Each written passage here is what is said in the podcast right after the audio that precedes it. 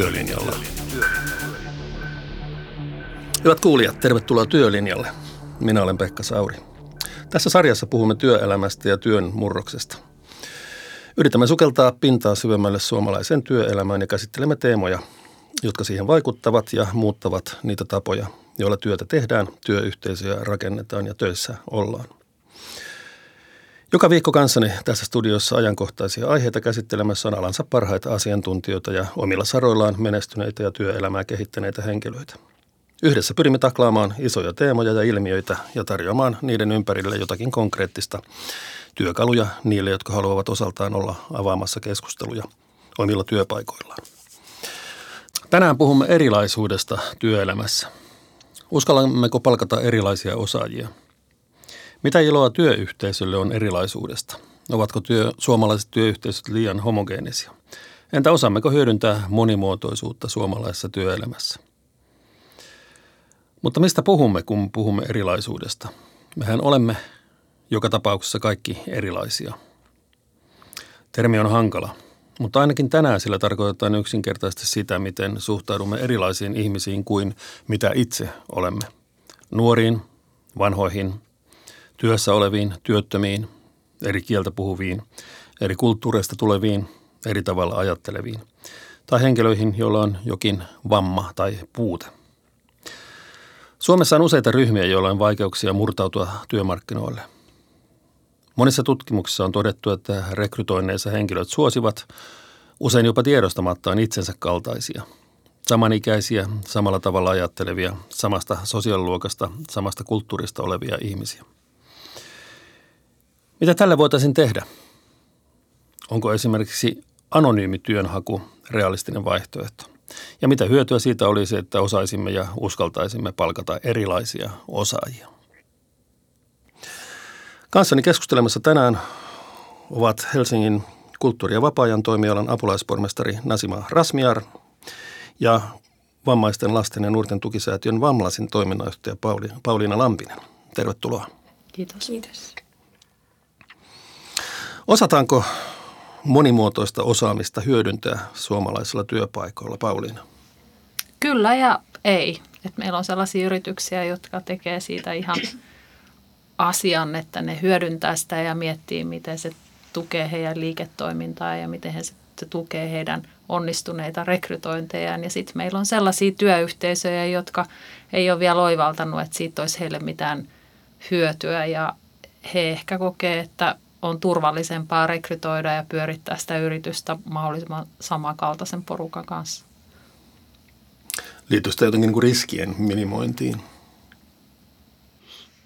No mä väittäisin, että se liittyy ehkä enemmän osaamiseen ja tietoisuuteen siitä, että miten sitä monimuotoisuutta voitaisiin hyödyntää, miten me osataan sitä hyödyntää. Että se ei ehkä ole sellainen puhtaasti vaan se, että halutaanko vai eikö haluta, vaan se on myös osaamiskysymys.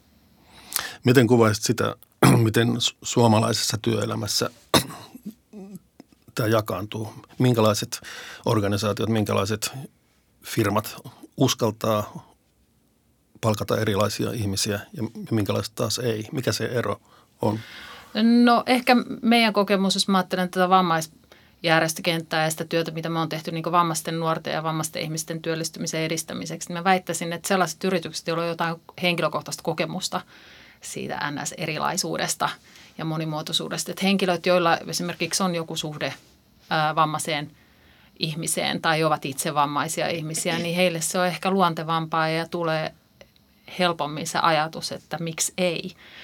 Kun taas sellaiset toimijat ja yritykset, jotka ei koskaan kohdannut vammaisia ihmisiä tai ylipäänsäkään erilaisia ihmisiä kuin itse ovat, niin heille se tuntuu vieraammalta. Siihen liittyy semmoista ehkä ihan aika harkista ja tavallista niin tietämättömyyttä ja pelkoa siitä, että osaanko mä toimia tuon toisenlaisen ihmisen kanssa oikein.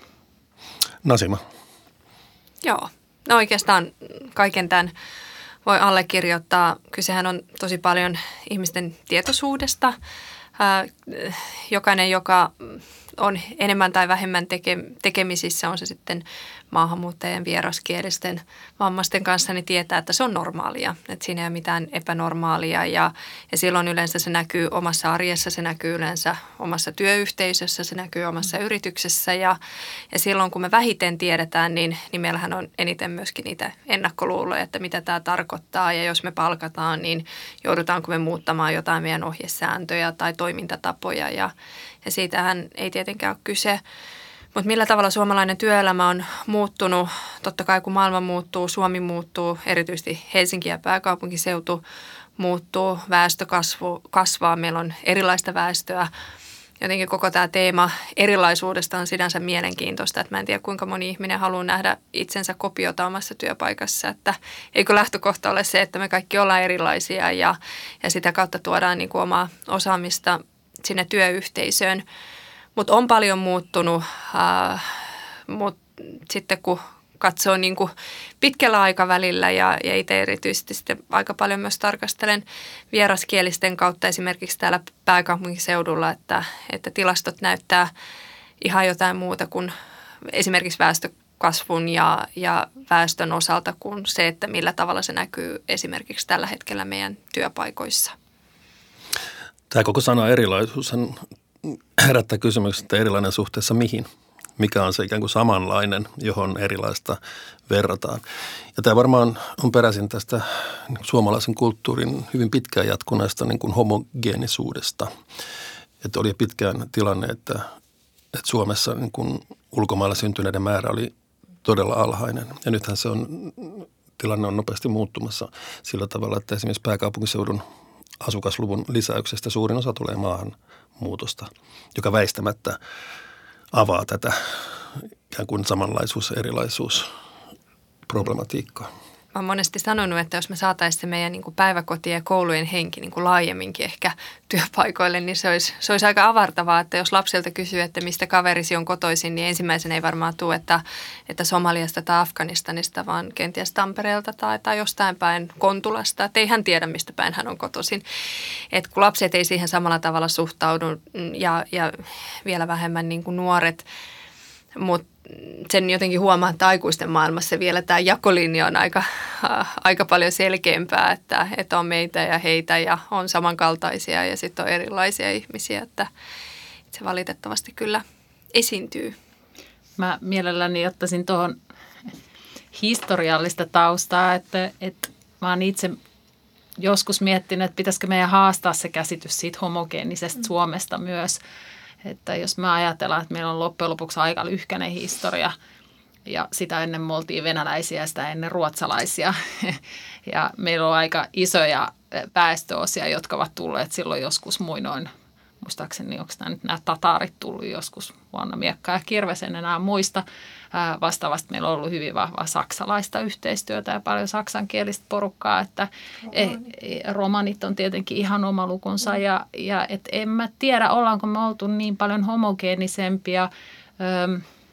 mä väittäisin esimerkiksi vammaisten ihmisten työllistymisen suhteen, että meillähän on niin ollut itse asiassa vähän helpompikin vammaisten ihmisten olla osana kyläyhteisöä ja maatalousyhteiskuntaa, tehdä niitä töitä, mitkä heille soveltuu, missä he ovat hyviä ja tuoda se oma panoksensa siihen. Et kyllä tähän liittyy jotenkin tämä työmarkkinoidenkin muutos, että et, et, et millaista työtä on tarjolla, mikä koskettaa mun mielestä yhtä lailla ketä tahansa työnhakijaa, eikä pelkästään niitä, joista me nyt puhutaan erilaisina, että, että, että mitä työtä siellä on tarjolla ja pääseekö kaikki mukaan työelämään, onko siellä riittävästi sopivia töitä kaikille, että sekin on yksi näkökulma. Mutta tämä homogeenisuuskeskustelu on, mä, mä vähän haastasin sitä käsitettä, että ollaanko me aina oltu jotenkin ja nyt yhtäkkiä oltaisiin monimuotoisempia. Ehkä se tulee näkyviin se monimuotoisuus myöskin vahvemmin siinä, että kun meidän työelämä globalisoituu. Meillä on paljon työntekijöitä Suomessa, suomalaisia työntekijöitä, joiden tiimit on Intiassa tai Yhdysvalloissa tai ympäri maapalloa ja heillä voi olla monikansallinen tiimi siellä puhelimen toisessa tai Skypen toisessa päässä niin kuin päivittäin. Et, et, kyllä me, niin kuin, mä tiedän, onko se nyt, niin kuin, onko siellä joku tietty erilainen ryhmä. Mun mielestä me ollaan aika monimuotoisia oltu. Mulla on onnistuttu räjäyttämään jo kaksi tämmöistä fraasia, että erilaisuus ja sitten tämä suomalaisten tai Suomen homogeenisuus. Mutta minkä takia on vaikea palkata sitten työpaikka, jos on vaikea palkata erilaisia ihmisiä työpaikoilla, niin mitä tekijöitä siihen liittyy? Mikä on se kynnys, joka hidastaa tai ehkä estää tämän monimuotoisen osaamisen ottamista mukaan työelämään? Nasima. No sitä nyt oikeastaan tuossa, tuossa kuvailtiinkin, että äh, nimenomaan niin se tietoisuuden puute, ei tunneta, ei tiedetä, äh, mitä pitäisi tehdä. Äh, ja, ja monesti kun itse aiheesta keskustelen, niin kyllä se niin kuin yleinen, yleinen syy on se, että ei, ei niinkään se, että me ei haluta, vaan se, että me ei tiedetä, että mitä me ollaan tekemässä tai mitä me voidaan tehdä. Ja mun mielestä sen takia jotenkin tämä niin kuin keskustelun ja tietoisuuden lisääminen ja hyvien esimerkkien esiin tuominen on valtavan tärkeä. Itse nyt edustan tässä Helsingin kaupunkia ja, ja on aina sanonut, että se mitä iso organisaatio tekee, niin sillä on tosi iso vaikutus taas niin kuin laajalla, laajalla mittakaavalla ja, ja yleisesti ottaen yhteiskunnassa. Että meidän pitää saada näitä lumipalloefektejä, että jos tämä lähtee ja, ja se on niin kuin kannustus myös muuta yhteiskuntaa kohtaan esimerkiksi Lontoon pormestari Sadik Haan aika usein laittaa Twitterissä, me ollaan molemmat Pekka sun kanssa aktiivisia Twitterin käyttäjiä, niin en tiedä seuraatko häntä, mutta hänellä on usein kampanjo, kampanjoita siitä, että miten hän haluaa yritykset mukaan ja on se sitten tasa-arvoteemalla, yhdenvertaisuus, erilaisuus, että, että meillä on kaikilla roolimme julkisella sektorilla ja, ja sitten tietenkin yksityisellä sektorilla myös siitä näkökulmasta, että että yksinkertaisesti on pula ja tarvitaan ja, ja silloin pitää olla valmis niin kuin myös katsomaan laajasti, että miten sitä osaavaa työvoimaa saadaan ja, ja pystytään pitämään ja pystytään kouluttamaan. Joo, ei tuohon ehkä se kummempaa lisättävää, että jos mä taas ajattelen, että, että pelkästään tietoisuus on tietenkin, että tiedetäänkö ja, mutta että mä painottaisin ehkä sitä osaamista, että se vaatii osaamista ja opettelua. Että mä itse on myöskin toimin työnantajana ja, ja meillä on ollut monen sortista työntekijää ja palkataan sitten myös useasti myös nuoria henkilöitä meille töihin ja kuka tahansa, joka tekee rekrytointia siellä arjessa, niin tietää, että ei ne palaset loksaa aina ihan kohdalleen niin Strömsössä, vaan että se vaatii opettelua sekä siltä uudelta työntekijältä tietenkin sitä motivaatio oppia ja, ja sitoutua niihin hommiin, mutta työnantajalta myöskin sitä, että sä osaat sitten ohjata oikein ja annat niin riittävät neuvot, perehdytykset ja teet sen työelämän tutuksi sitten niille, nyt mä puhun ehkä nuorista eniten, että niille, joilla ei sitä kokemusta vielä paljon ole. Ja sitten jos puhutaan niin enemmän ehkä sellaisista ihmisistä, joita rekrytaan niin jonkun tietyn taidon vuoksi, että se yritys tarvitsee tai se organisaatio tarvitsee jotain tiettyä osaamista, taitoa, niin, niin kyllä mä väittäisin, että, että se motivaatio ja taito yhdistyy yllättävissä ihmisissä, että, että ehkä meidän kannattaisi niin kuin, me useasti halutaan niin ajatella, että ne meidän tehtävät ensinnäkin on kauhean vaativia tai monipuolisia tai muita, mutta joskus ne voi olla niin hyötyä siitä, että keskitytäänkin johonkin tiettyyn juttuun vaan ja tehdään niin sitä, niin siinä voikin olla semmoinen vähän, vaikka jos itselleni ajattelen ulospäin suuntautuneena ihmisenä, niin semmoinen introvertti voisi toimia siinä huomattavasti paremmin siinä tehtävässä. Että sitä pitää niin hoksata, mistä se hyöty tulee ja opetella sitä. Ja eri osaamiset soveltuu erilaisiin työtehtäviin. Totta kai arjessahan se huomataan, että ei, ei musta olisi avaruuslentäjäksi esimerkiksi. Ei mustakaan, kyllä niin, tulla Ei. Joo, mä jotenkin aina, aina palaan niin kuin siihen yksilö, yksilölliseen vastuuseen, mitä, mitä jokaisella meillä on, ja me voidaan ymmärtää, että miten tätä niin kuin yhteiskuntaa maailmaa saadaan paremmaksi omilla toimillaan. Mutta useimmiten myös itse käännän katseet kohti julkista sektoria, valtiota, kuntia – Mulla oli ilo käydä tuossa ja tunnenkin hyvin osaamiskeskuksen toimintaa. Keväällä kävin siellä ja, ja on muutenkin tutustunut heidän työhön, niin mun mielestä siinä on niin kuin hieno esimerkki siitä, miten, miten oppilaat eli osaajat, ää, ihmiset, jotka haluavat kouluttautua, siellä nyt tietenkin vieraskieliset pääpainossa, haluavat työllistyä, haluavat koulut, kouluttautua, niin siinä niin kuin saman katon alla on suomen kielen opettajia, on ohjaajia, on työvalmentajia, on työvoimatoimistoa samanaikaisesti, Kelan kanssa ollaan yhteydessä ja, ja sitten toisaalta yritykset on tosi vahvasti siellä mukana. Et, niin kuin hieno tapa osoittaa ja näyttää, että yritykset haluavat, yritykset ovat mukana tekemässä sitä yhteistyötä. He jatkuvasti myös miettivät, että miten yritysyhteistyötä voisi lisätä. Mutta esimerkki siitä, että, että me tarvitaan myös niitä tahoja, jotka, jotka tuo sitä tietyllä tavalla myös yritykselle lähemmäksi. Ja, ja sen sijaan, että, että sen kaiken niin kuin osaamisen kerää ää, yrityksen sisällä ennen kuin sulla on ihmisiä siellä tietyllä tavalla, niin sekin on vaikeaa. Sekin voi niin kuin nostaa myös sitä kynnystä. Et se on niin kuin yhteissumma oikeastaan kaikkien näiden toimijoiden välillä. Ja mitä enemmän sitten ihmisiä palkataan ja on se sitten samanlaisia erilaisia, mitä termejä nyt halutaan käyttää, niin sitä helpommaksihan se käy. Ja kaikissa meidän elämäntilanteissa me huomataan, että, että mitä, enemmän, mitä enemmän maahanmuuttajataustaisia on jossakin työpaikalla tai jollakin alueella, niin ei se suhtautuminen siitä huonommaksi mene päinvastoin. Se on normaalia. Mm-hmm. Ja ehkä tuohon ihan käytäntöihin ja niihin kynnyksiin, kun sitä tehdään sitä rekrytointia yrityksissä, niin meidän säätiö on ollut puuhaamassa sellaisia toimintamalleja, joissa niin puhutaan tämmöistä saavutettavasta rekrytoinnista, siitä, siitä millä tavalla, niin kuin, jos halutaan oikeasti monenlaista osaamista ja monenlaisia ihmisiä sinne tekemään niitä hommia, niin, niin tota, pitää vähän miettiä, että mitä välineitä käytetään, millä tavalla ne on saavutettavia kaikenlaisille ihmisille. Sano joku esimerkki. Että no, mit... Esimerkiksi nyt vaikka nettisivujen käytössä, että jos haluat, että vaikka näkövammainen pystyy ne nettisivut lukemaan ja ottamaan selvää, mitä teidän yritys tekee ja myy, niin niiden pitäisi olla saavutettavat ja näin ne ei valitettavasti aina ole. Et se työnhaku voi tyssätä siihen. Niillä voisi olla vaikka erinomainen näkövammainen myyjä, joka ei tiedä, että sinne edes haetaan niitä, koska se ei koskaan löydä sinne sivuille. Kun sä sanot, sä sanot että näin ei aina, aina ole, että olisi saavutettava rekry, on kuinka yleistä se on? Ylipäänsä? No mä sanoisin, että on tietenkin aika uutta. ei sitä ole tultu ajatelleeksi. Tässä tulee taas tämä tiedon puute.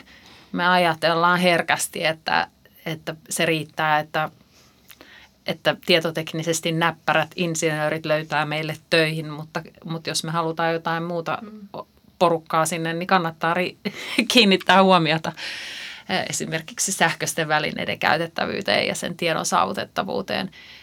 Vastaavasti meillä on esimerkkejä ihan siitä, että meillä voi olla työntekijä, joka on syystä tai toisesta liikuntaesteinen ja jos vaikka haastattelupaikka on, on sellainen, että sinne ei pääse pyörätuolilla tai vaikka rollaattorin tai muun avulla, niin ei, ei sinne sitten monet, ei ne pääse tulemaan paikalle, ellei sitä jotenkin etukäteen selvitetä, että missä se tapaaminen tapahtuu. Ja meillä vammaiset nuoret kertoo, että tämä on yleensä sellainen, mitä he ei haluaisi ensimmäiseksi tietenkään hakemuksessa mainita, koska sitten siitä tulee sit vammaisuudesta se pääasia.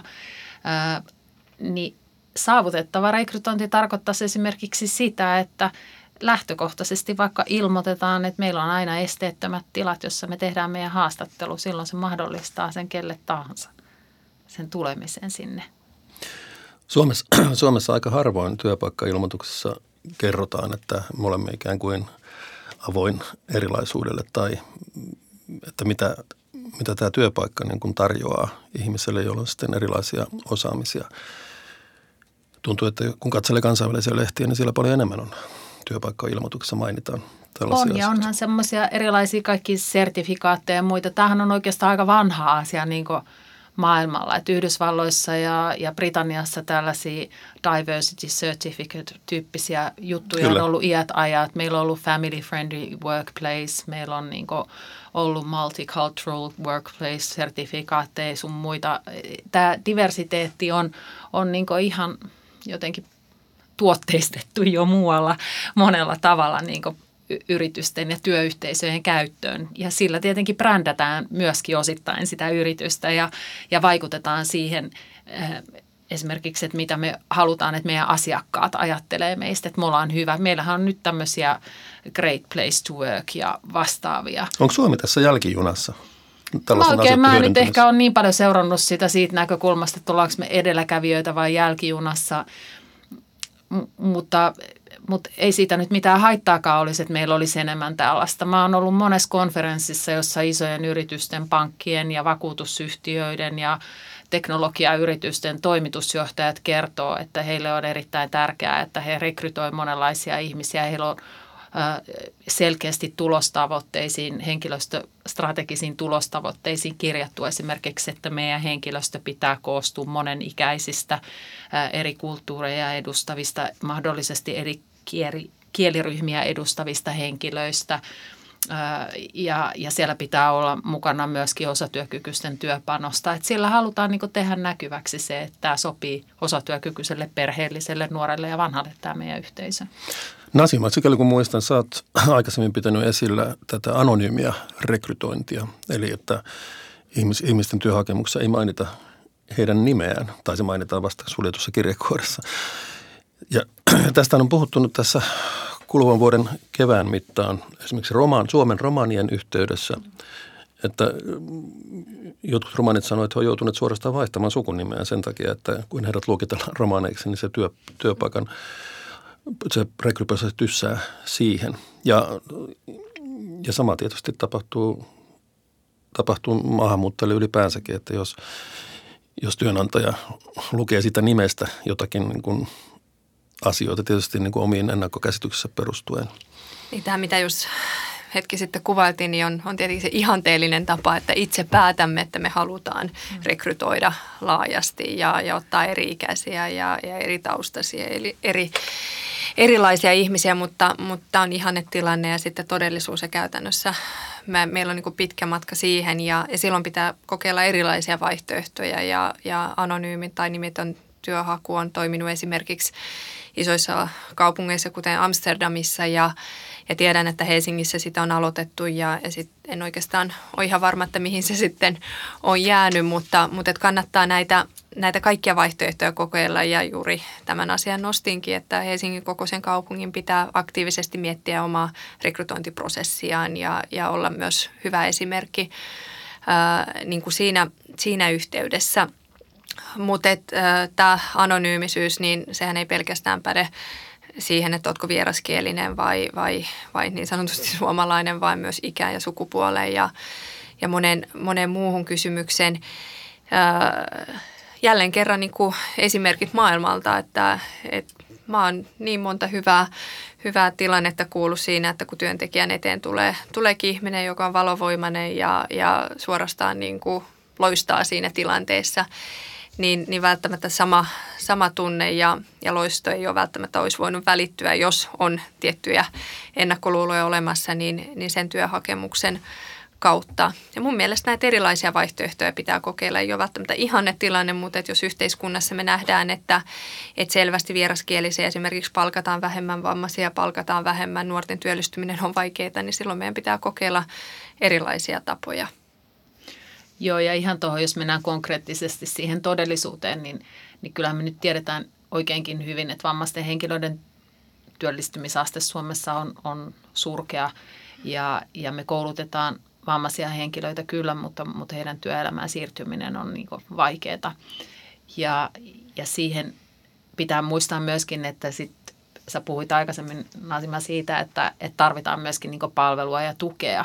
Että ei me voida lähteä siitä, että, että että me kaikki samalla tavalla pärjättäisiin, että, että jos sulla on jotain tuen tarpeita, niin, niin se tuki pitää sitten tulla. Että jos sä olet kuuron henkilön kanssa työyhteisössä ilman tulkkia, niin eihän siitä mitään tule, ellei sä itse ole hirveän hyvä viittoja.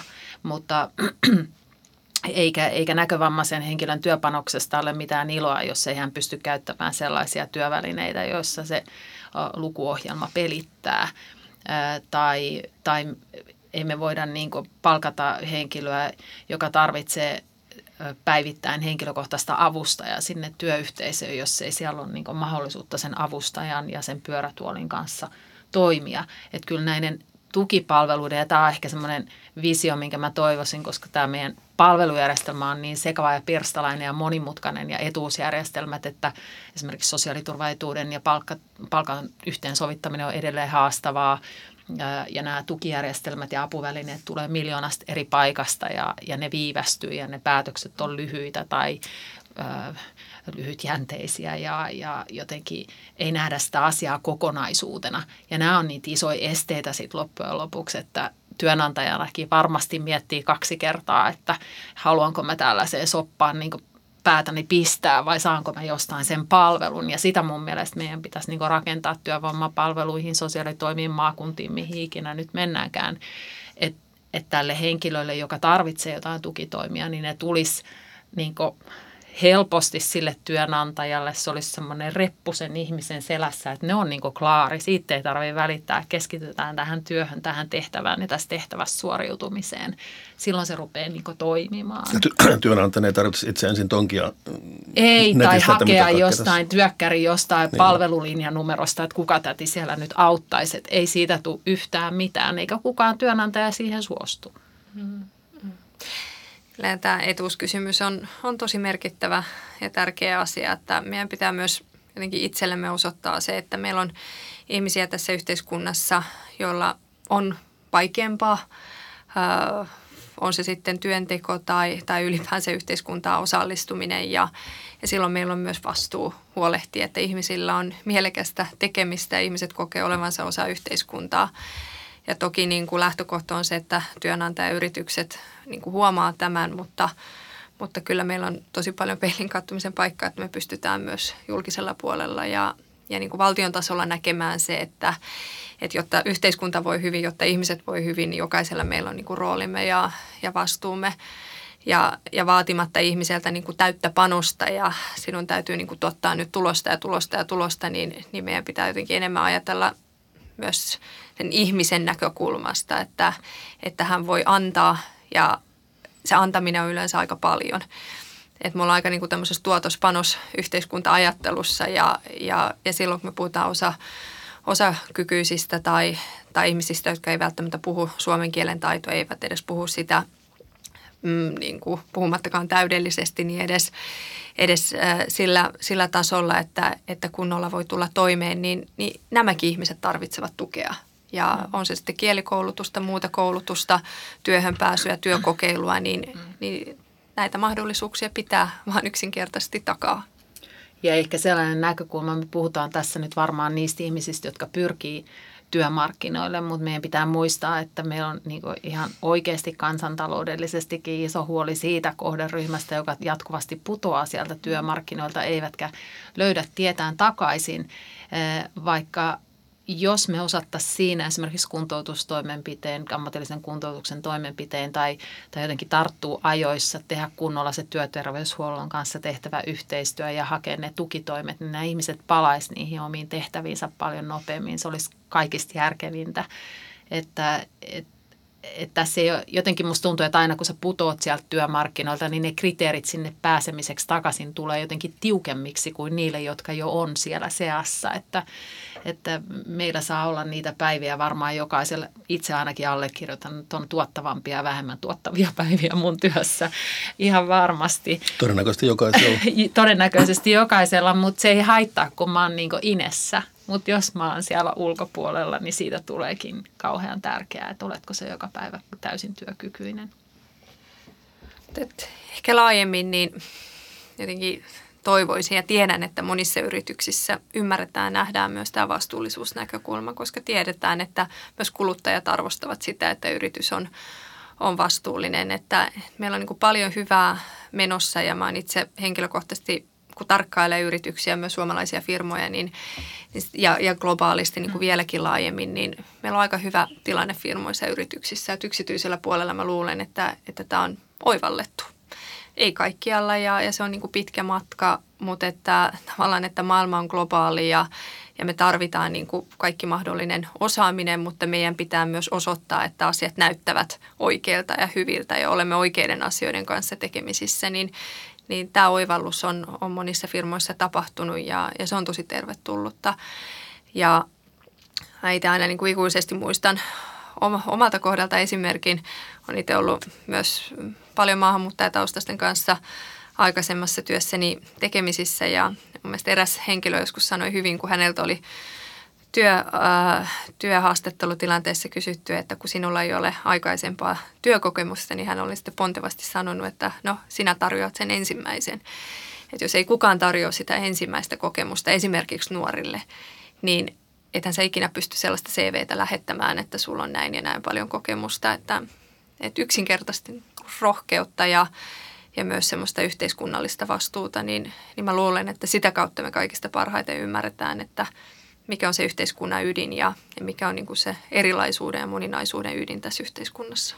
Ja kysymys on myös siitä, että globalisaation myötä ihmiset myöskin odottaa sekä niin kuin julkiselta sektorilta että, että yksityiseltä sektorilta, mikä nyt olisi hyvä sana, valistuneisuutta näissä, näissä asioissa. Että kohta ja varmaan nytkin jo millään organisaatiolla ei ole varaa olla ottamatta näitä asioita huomioon samalla tavalla kuin kestävää kehitystä ja ilmastotyötä ja niin edelleen.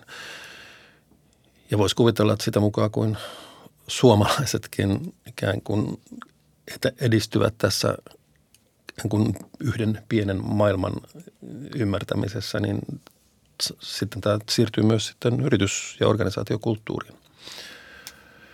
Joo, että kyllä mä ehkä näkisin, että semmoisen esimerkin kautta, säkin sanoit, että yksityiset yritykset on ymmärtäneet tämän, koska heille se kuluttajan välitön reaktio on, on niin arvokas ja, ja sitä ei haluta niin sössiä, mutta, mutta julkinen sektori voisi tehdä tässä mun mielestä niin paljon, paljon enemmän kuin mitä tällä hetkellä tekee ja se olisi hyvä esimerkki ja se voisi tarjota kiitettävästi täytyy myöntää, meillä on tämmöinen kesäduunikampanja ollut menossa mm. nyt semmoinen 101 kesäduunia. Ja siinä on paljon erilaisia työyhteisöjä mukana ollut.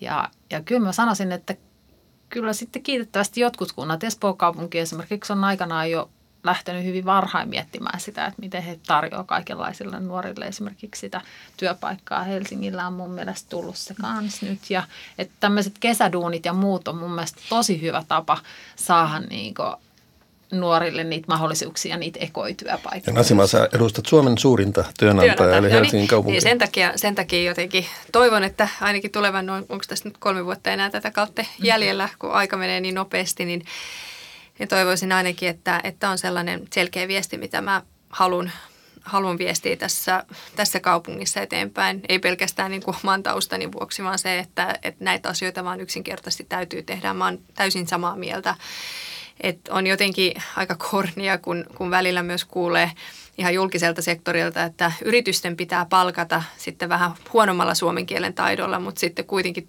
semmoinen korkea virkamies Suomen pitäisi olla täydellinen ja, ja niin kuin nämä puheet ja teot ei oikeastaan välillä aina kohtaa, että, että hyvät strategiat osataan asettaa, mutta meidän pitää ihan oikeasti aidosti tehdä paljon työtä. Ja mä uskaltaisin väittää, että julkisella puolella yhtä lailla niin kyse on myös siitä tietoisuudesta ja siitä, että mit, mit, mitä me voidaan tehdä ja mistä me aloitetaan. Ja, ja silloin kun on valtava isosta organisaatiosta kyse, niin, niin kaiken niin kuin alulle saaminen voi olla ainakin aluksi vähän vähän tuskallista, mutta, mutta sitten on näitä konkreettisia esimerkkejä, kesätyösetelit ynnä muut, jotka on taas taas loistavia esimerkkejä. Tai Helsingissä nyt tämä osaamiskeskus on hieno esimerkki. että meillä on sitten paljon kuitenkin jatkuvasti tapahtumassa, on se sitten järjestöjen kanssa tai, tai sitten kaupungin ja valtion. Että jotenkin näitä hedelmiä ja hyviä kokemuksia pitää kerätä ja vähän myöskin patistaa. Onko tämä sellainen asia, mikä ikään kuin tulee toteutumaan niin sukupolven vaihdoksen yhteydessä, kun se Pauliina sanoi, että jos päiväkodissa juttelee lasten kanssa, niin ei niitä kiinnosta eikä ne ehkä tiedä, että mistä päin maailmaa niin kuin päiväkotikaverit on kotosi, vaan ne on niin kuin Kontulasta tai Tampereelta tai, tai tällä niin kuin, he ovat Suomessa kotoisin jostakin. Niin kyllähän se siis väistämättä katukuvassa ja lasten elämässä näkyy se moninaisuus eri tavoin niin kuin enemmän. Se näkyy, niin kuin, tässä on paljon semmoista positiivista kehitystä taustalla, että, että vaikka sanon aikaisemmin, että vammaiset henkilöt esimerkiksi ollut työssä maatalousyhteiskunnassa, niin me ollaan edetty kuitenkin sellaistakin aikaa esimerkiksi, että kehitysvammaisia ihmisiä on pidetty niin kuin tosi tiukasti pois katseelta ja piilossa ja, ja vailla ihmisoikeuksia, että et, et nyt, nyt, nyt musta tuntuu, että, että se näkyy paljon enemmän niin me, ja, ja niin asiat on mennyt parempaan suuntaan. Meidän asenneilmapiiri on itse asiassa monimuotoisuudelle ja tämmöiselle myönteisempi ja vammaisten ihmisten oikeuksille myönteisempi äm, kuin mitä se on ollut ehkä aikaisemmin. Että kyllä tästä paljon tapahtuu hyvää ja, ja sitten mä uskon, että sitä myöten joo, kyllä mä uskon nuoriin ja nuoreen sukupolveen. Ne ajattelee asioista hieman eri tavalla kuin me. Ja, ja ehkä sellainen vielä, että meillä on mun mielestä hyvää kehitystä myös senkin suhteen, että et, et meillähän on niin erittäin hyvä lainsäädäntö ja kansainväliset sopimukset, jotka itse asiassa edellyttää meiltä tätä monellakin tavalla. Meillä puhutaan vammaisten ihmisten ihmisoikeuksista YK-sopimuksen myötä ja, ja meillä on hyvä työlainsäädäntö, joka kieltää syrjinnän. Meillä on yhdenvertaisuuslainsäädäntöä. Meillä on paljon sellaista selkänojaa, jonka varaan mun mielestä työnantajien ja työmarkkinoiden niin kokonaisuudessaan kaikkien työmarkkinatoimijoiden helppo niin nojata siihen. Lopuksi käytännön tasolle. Antakaapas sille, sille ihmiselle, joka tuolla tätä kuunnellessaan miettii, että palkatako erilaisia osaajia omaan organisaatioon? Mikä olisi kannustus tai rohkaisu ihmiselle tai työnantajalle, joka tätä miettii? No siitä vaan. En mä osaa mitään muuta sanoa, että mietin, minkä, mihin tehtävään tarvit hyvän työntekijän ja ennakkoluulottomasti hakemaan siihen. Ja ehkä just tosiaan ilmoituksessa mainitaan, että kaikki hakijat ja kaiken näköiset kokoiset ja muut on tervetulleita hakemaan. Mm-hmm. Niin. Asima. Joo, varmasti, varmasti juuri näin, että, että asioita vaan pitää, pitää tehdä, mutta ehkä jos hetken niin kuin pysähtyy ja miettii, että vaikka omaa lähiympäristöä ja omia niin kuin perheenjäseniä tai sukulaisia, että, että onko kaikki niin kuin homogeenisesti samanlaisia, onko siellä esimerkiksi äh, sedän lapsi tai, tai tuttavan tuttu, joka on kehitysvammainen tai vieraskielinen tai nuori. Että että jotenkin niin kuin ottaa sen vähän lähemmäksi, että mitä jos minä tarjoankin hänelle mahdollisuuden, eikä niin, että ottaa sen niin kuin kauaskatseisen öö, niin kuin tavoitteen, että, että jokaisella meillä on kuitenkin lähellä ja ympärillä ihmisiä, jotka tarvii sen ensimmäisen mahdollisuuden. Ja tämä kyseinen ihminen, joka miettii nyt palkkaamista, niin hänellekin joko on antanut joskus sen ensimmäisen mahdollisuuden, niin siitä vaan rohkeasti tekemään vastaavaa muille. Olemme tänään puhuneet erilaisuudesta työelämässä ja ehkä lopputulema on se, että me olemme kaikki niitä erilaisia. Studiossa kanssani tänään olivat Helsingin kulttuuri- ja vapaa-ajan toimialan apulaispormestari Nasima Rasmiar ja vammaisten lasten ja nuorten tukisäätiön Valmasin toiminnanjohtaja Pauliina Lampinen. Kiitoksia teille. Kiitos. Kiitos. Hyvät kuulijat, tämä oli Työlinjalla. Tämän jakson tai siitä heränneitä ajatuksia kehotan jakamaan Twitterissä hashtagillä työlinjalla. Nasima Rasmiarin tavoitat Twitteristä tunnuksella at Nasima Rasmiar yhteen ja Pauliina Lampisen tunnuksella at paukkupl. Se viimeinen P on iso P. Ja minut tavoitat tunnuksella at Pekka Sauri. Kaikki sarjan jaksot löytyvät osoitteesta työelämä2020.fi ja ovat kuunneltavissa SoundCloudin ja iTunesin kautta. Ensi viikon aiheena on itseohjautuvuus. Siitä kovasti puhutaan, mutta mitä se tarkoittaa? Vaatiiko itseohjautuvuus itseluottamusta ja mitä se tekee vaikkapa fyysiselle työpaikalle tai esimiestyölle? Uusi jakso julkaistaan ensi perjantaina kello 7 osoitteessa työelämä2020.fi. Pysykää kuulolla. Moi!